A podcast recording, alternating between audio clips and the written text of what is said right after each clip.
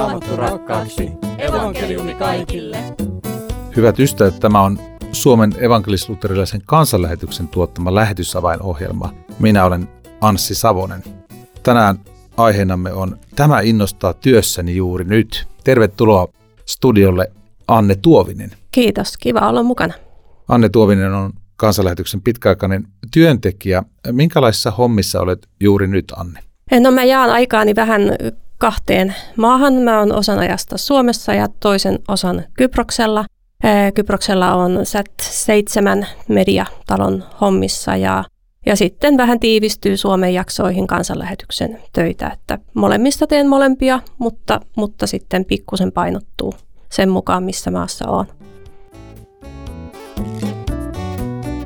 Nyt kun saimme sinut tänne Suomeen, niin pyysimme sinua miettimään, että mitkä kaikki asiat sinua innostaa työssä ja siksi tämän ohjelman otsikoksi tuli tämä Tämä innostaa työssäni juuri nyt ja minä en siis tiedä Anne, mikä sinua innostaa ja käyn sitten yhdessä kuuntelijoiden kanssa innolla kuulemaan. Sinua innostavia aiheita on yhteensä viisi kappaletta. Mikä on ensimmäinen asia, jonka haluat meille jakaa? No varmaan semmoinen perusasia, että kun tehdään mediatyötä, niin kuin SAT7 tekee, ja, ja kun sitä tehdään niillä alueilla, niin kuin on Pohjois-Afrikka, Lähi-Itä, Keski-Aasia, niin se on valtavan tavoittavaa oikeastaan kahdessakin mielessä. Ei pelkästään numeroina, aina sanotaan, että 500 miljoonaa ihmistä alueella puhuu näitä kieliä ja tietenkin nyt myös muilla alueilla sieltä muuttaneita mutta sitten myös valtavan tavoittavaa siinä mielessä, että kunkin yksittäisen henkilön mahdollisuus sillä alueella kuulla evankeliumia on tosi rajattua. Joissakin maissa vielä rajatumpaa kuin toisissa, mutta suomalaisen mittapuun mukaan kaikkialla kyllä tosi rajattua. Ja, ja se, että, että SAT7 jatkuvasti hakee niitä keinoja päästä läpi mahdollisten sensuurien Eh, joissakin maissa satelliittitelevisio on ilman muuta paras, joitakin nettialustoja voi käyttää, joitakin, siis koko ajan pitää reagoida. Niin, niin tässä on jotain semmoista niin kuin muinaisina raamattujen piilokuljetus ja nykyisinäkin piilokuljetusaikoina, että Jumalan avulla vähän niin kuin yksi askel edellä, että oikeasti tavoitetaan sekä ne valtavat massat, että sitten se yksittäinen ihminen, jota Jumala juuri nyt kutsuu. Millä kaikilla tavoin sinun arjessasi näkyy tämä, että ollaan tavoittamassa näin isoa joukkoa? No ehkä sillä tavalla juuri, että, että pitää aina välillä vähän muistaa hengittää, että se on niin, niin iso juttu. Ja, ja sitten ne, ne haasteet niillä alueilla on niin valtavat, että sen oman pienuutensa kokee kyllä SAT7 työssä kaiken aikaa. Sitten toinen sinua innostava aihe, mikä se on? Ei, no se on kyllä se, että, että mediatyö on sillä tavalla samankaltaista kuin raamatun käännöstyö, että sitä, sen tekemiseen vaaditaan kristittyjen tosi laaja yhteistyö. Ja, ja mua on aina innostanut, ehkä myös siksi, että mulla on historia Viron kirkon äh, lähetystyöntekijänä silloin, kun siellä vasta päästiin Neuvostoliiton ikeestä. Niin, niin se ajatus, että meitä on niin vähän ja me ollaan niin ahtaalla, että me, me liitetään voimamme yhteen, niin se on, on näillä alueilla mediatyössä täysin välttämätöntä, että pitää olla niin kuin, äh, avoin tekemään yhteistyötä niiden kanssa, jotka tunnustaa, että Jeesus Kristus on Herra. Sinun omassa työssäsi, minkälaisia kaikkia eri tahoja toimii yhdessä? Sinä olet kansanlähetyksen työntekijä, mutta ketä kaikkia muita tiimissäsi on? Joo, e, siinä on niin kuin kolikolla kaksi puolta, että ensinnäkin on laaja yhteistyö siinä, ketkä tekee Sät Seiskan kanssa sitä e, työtä, ja, ja sitten on laaja yhteistyö sillä puolella, että ne paikalliset kirkot ja kristityt pääsee ääneen kanavilla niissä ohjelmissa. Että se on tavallaan tämmöinen tupla, tuplayhteistyö. E, meillä ei työpaikalla kysytä kenenkään e, tunnustuskuntaa. E, käyttäytymissäännöissä lukee, että ei saa pitää omaansa parempana kuin toisten työpaikan keskusteluissa, ei saa yrittää käännyttää toisen tunnustuskunnan kristittyä omaan tunnustuskuntaan, että se ei ole semmoinen keskustelun aihe. Että sitten kansallisuuksina niin aina välillä lasketaan, että onko meitä nyt 13 eri kansallisuutta keskustoimistolla. Ja, ja sitten tietenkin vielä niissä maissa, esimerkiksi Egyptissä ja Libanonissa on ihan vielä meidän studiot myös, että vielä turvallisuus, turvallisuus riittää niissä maissa. Suomessa on niin paljon kristittyjä, että täällä ei tarvitse tehdä kenenkään toisen kanssa yhteistyötä, vai, vai mitä ajattelet tästä niin kuin Suomen kontekstista? No se riippuu, mitä yrittää tehdä. Että esimerkiksi evankelioimiskampanjoissa, niin sanotuissa missioissa, niin on toki selvää, että pyritään niin laajaa yhteistyöhön, kun suinkin paikkakunnilla ihmiset suostuu. Että semmoinen niin kuin, äm, evankeliointi edellä meneminen sitten vähän kuitenkin vaatii sitä, että ei, ei leimauta niin kuin yhdeksi pikkuporukaksi, joka tässä jotain yrittää. Tietenkin siinä on haasteita. Omassa porukassa on aina, ihan yksin olisi kaikkein helpointa, koska itse olen tietenkin täydellinen, mutta ainahan se vaatii työtä. Yritämme Anne päästä tässä radio-ohjelmassa nyt maaliin kahdestaan, eikä vaan katsotaan miten meille käy. Mikä sun kolmas aihe on, mikä sua innostaa? No mä ajattelin, että jotain täytyy sanoa siitä, että, että tämä komennuspaikka on nimenomaan Kyproksella. Sehän ei sinänsä liity siihen, että, että ohjelmia ei, ei tehdä sinne eikä kohdenneta Kyproksen kristityille, mutta se on helppokulkunen ja, ja viisumisäännöiltään joustava paikka saada eri maista väki koolle ja siellä ei vainota kristittyjä. Mutta kun mietin, että mikä mulle on Kyproksessa parasta, Nikosia, jossa mä oon, ei ole rantakaupunki. Siinä ei ole sitä, sitä ihanuutta, mikä monella liittyy Kyprokseen. Se on itse asiassa aika ikävä kaupunki. Mutta pyykki kuivuu. Minusta on ihan mahtavaa, miten pyykki kuivuu. Kun Suomessa aina miettii, kun kerää, vaikka kesälläkin kerää pyykkiä narulta, että onko tämä nyt varmasti kuivaa. Se on aina vähän kosteeta. Niin siellä kun aurinkoon ripustat parvekkeelle, niin puolessa tunnissa se on lämmintä ja kuivaa jos vierailisin Kyproksella, niin mitä mun kannattaisi siellä syödä? No Kyproksella on oikeastaan niin kuin Kreikan ja, ja Turkin ja Libanoninkin ruokavalioiden parhaat puolet koottuna. Että siellä voi elää hyvinkin tämmöistä hampurilaiselämää, jos tahtoo. Ja, ja sitten jos, jos tuota, paikallista tahtoa, niin tietenkin suvlakit ja, ja mussakat ja, ja nämä niin kuin meille Kreikasta tutut ruuat niin on tosi hyviä. Nikosiastahan toinen puoli on, on Turkin hallussa, että sinne voisit mennä syömään paklaka, paklavaa ja sytlatsia ja aamiaisbuffetteja. Kypros on myös tämmöinen raamatun maa. Miten se näkyy, että, että se on yksi raamatun maista, niin miten se näkyy siellä Kyproksella?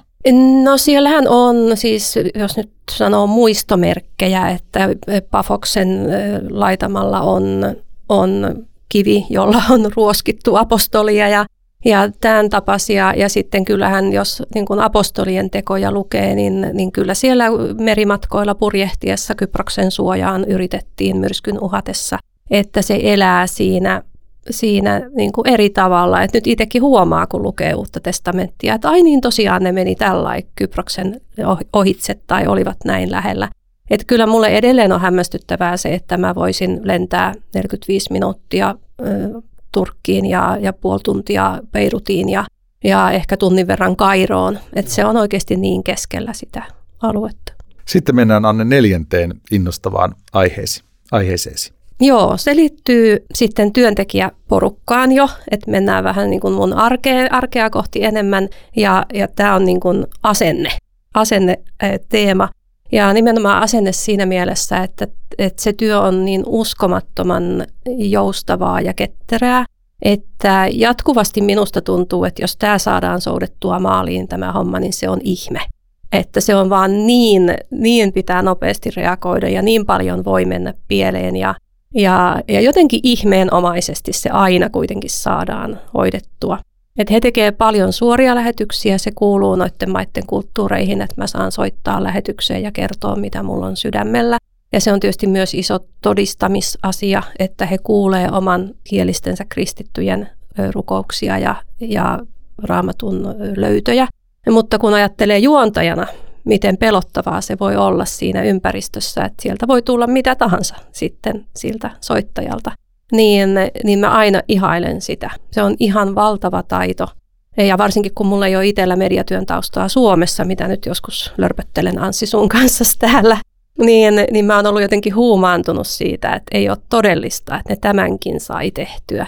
Tuleeko sinulle mieleen joku käytännön esimerkki, kun puhut tuosta, että että pystyvät nopeasti reagoimaan, niin mikä on ollut sellainen tilanne, missä siellä on täytynyt nopeasti reagoida ja se on saatu kunnialla hoidettua? Tietysti varmaan, varmaan niin kuin viime aikoina suurin oli se aamu, kun Turkissa oli nämä maanjäristykset. Oli ollut yöllä ensimmäinen iso maanjäristys. Ja Sat Sevenin turkinkielisellä studiolla Istanbulissa tehdään suoraa ohjelmaa maanantaina aamulla. Ja juontaja kerkes vaihtaa mustan jakun päälle ja siitä mentiin kameran eteen. Ja tietenkin piti reagoida siihen tilanteeseen. Et se oli eri kuin Suomessa, että A-studio kyllä reagoi ajankohtaisiin teemoihin, mutta silti he kerkee suunnitella sen. Että uutistenlukijat ehkä joutuu enemmän. Mutta sitten kun sä oikeasti kasaat koko ohjelman uudelleen päässä sen viiden minuutin aikana, minkä seisot siinä, kun kiinnitetään mikrofoneja, niin, niin se on ehkä semmoinen niin kuin eniten, että kuinka, kuinka Semsa siitä selvisi. Ja sun työhän liittyy nimenomaan tämmöiseen niin kuin työyhteisön joustavuuteen ja ketteryyteen, eikö vaan? Joo, se liittyy siihen, että mä tuen ihmisiä jaksamaan niiden haasteiden keskellä, mitä heillä on. Ja, ja ne on tietysti riippuen siitä, mikä kunkin työ on, niin ne on hyvin erilaisia. Et paljonhan siellä on ihan samoja haasteita, mitä meilläkin kaikilla työssämme on ajankäyttöön ja organisointiin ja, ja ihmissuhteisiin ja sen semmoiseen, että se on vaan kaikki potenssiin 16 eh, niin, niin hektisessä ympäristössä ja, ja sitten temperamenttisten kansojen keskellä, jotka sanoo asioita, joita he ehkä huomenna katuu. Eihän me tehdä semmoista, Anssi, koskaan. Ei ainakaan tässä ohjelmassa tänään. Kysynkin turvallisesti, että mikä on, mikä on sun viides innostava aihe, jonka haluat tässä jakaa? No sekin on asenne, asenneasia ja, ja liittyy siihen, että on jotenkin tosi terveellistä nähdä, että tämä homma ei ole minulla hallussa. Et mehän pystytään Suomessa elämään sen harhan vallassa, että meillä on elämä omassa hallussa. Mutta sitten kun mennään, mennään oikeasti siihen osaan maailmaa, jossa mikään ei ole hallussa kenelläkään, niin, niin kyllä se opettaa turvautumaan Jumalaan tavalla, joka on tosi hienoa elää mukana. Meillä on keskiviikkoisin joka viikko koko globaalin työyhteisön hartaushetki ja, ja ne raamatun kohdat, joista siellä opetetaan ja keskustellaan, niin ne on kaikki näitä, mitä Suomessa ei ole huomannutkaan, että miten paljon raamattu puhuu siitä, että Jumala on kilpi ja linna ja turvapaikka ja muuri ja pakopaikka ja, ja nimenomaan tämmöinen niin kuin syli. Miten sä haluaisit Anne sanoa suomalaiselle, joka, joka niin kuin just kipuilee tämän kanssa, että onko tämä mulla hallinnassa, ehkä on, ehkä ei, niin, niin tota, noista kokemuksista käsin, niin jotain rohkaisua haluaisin, että jakaisit meille. Öm, niin, se, se varmaankin on sitä, että, että se vaatii rohkeutta siitä omasta mukavuusalueesta, siitä minkä mä luulen, että on mulla hallussa astua ulos. Että kyllähän lähetystyössä, myös lyhytaikaisessa lähetystyössä ja aktiotyössä ihmiset sanoo, että pääsee maistamaan sitä, että joka päivä jättää Jumalan varaan sen, että, että mitä, mitä tänään. Niin joku, joku äskettäin sanokin siitä, sitä, että joka aamu kysyn Jumalalta, että Jumala, mitä me tänään tehdään. Niin mä ajattelin, että se myös vapauttaa, että se semmoinen suorittamisen paine voi sillä vähentyä. Että kaikki on kuitenkin lopulta Jumalan kädessä, niin ihan, ihan yhtä hyvin voitaisiin tunnustaa se. Anne Tuovinen, olet kertoneet sua innostavia asioita, niin, niin haluatko jakaa jonkun henkilökohtaisemman oppimiskokemuksen sieltä Kyprokselta, että miten, miten juurikin tämä Jumalan, Jumalan huolenpito on, on sun elämässä siellä näkynyt? No ensinnäkin ihan perusasiat, että, että mulla on asunto, jonka en tiennyt olevan siellä mahdollinen. Multa kysyttiin, kun paikallinen työn toveri auttoi etsimään, että mitä mä haluaisin. Ja tietysti on tosi ujo sanomaan, mitä mä nyt haluaisin, että kunhan nyt joku kolo on. Ja sitten ajattelin, että no, toisaalta meille opetetaan, että pitää sanoa mitä tahtoo, niin sitten voi saadakin sen myös rukouksessa. Ja sitten mä kerroin, mitä mä haluan ja tunsin kyllä olevani niin diiva, että pitäisi saada kävellen käydä töissä ja pitäisi olla kauppa niin lähellä, että saa gluteenitonta ruokaa kantaa. Ja, ja ajattelin, että ei ole mahdollista, kun tietäen jo sen kaupungin rakenteen. Ja sitten se, se löytyi. Et paljonhan sitä käy semmoista arjessa, että jälkikäteen ihmettelee, että no hups, että ihan vahingossa tämäkin toimi. Mutta että kyllä sitä kuulee juuri semmoista palautetta, että teitpä tässä hyvän työn, enkä mä tiennyt tehneeni sitä työtä. Että jotenkin se, että Jumala tekee työnsä meissä ja meidän kauttamme ja meistä huolimatta. Kiitos Anne Tuovinen, että olit tässä studiolla kertomassa näistä asioista. Ja sinulle hyvä kuuntelija, haluan kertoa, että meillä on Israel-päivät täällä Ryttylässä kansanlähetysopistolla 22.–24.9.2023. Tervetuloa mukaan päiville. Minä olen Anssi Savonen, Jumalan siunausta elämääsi.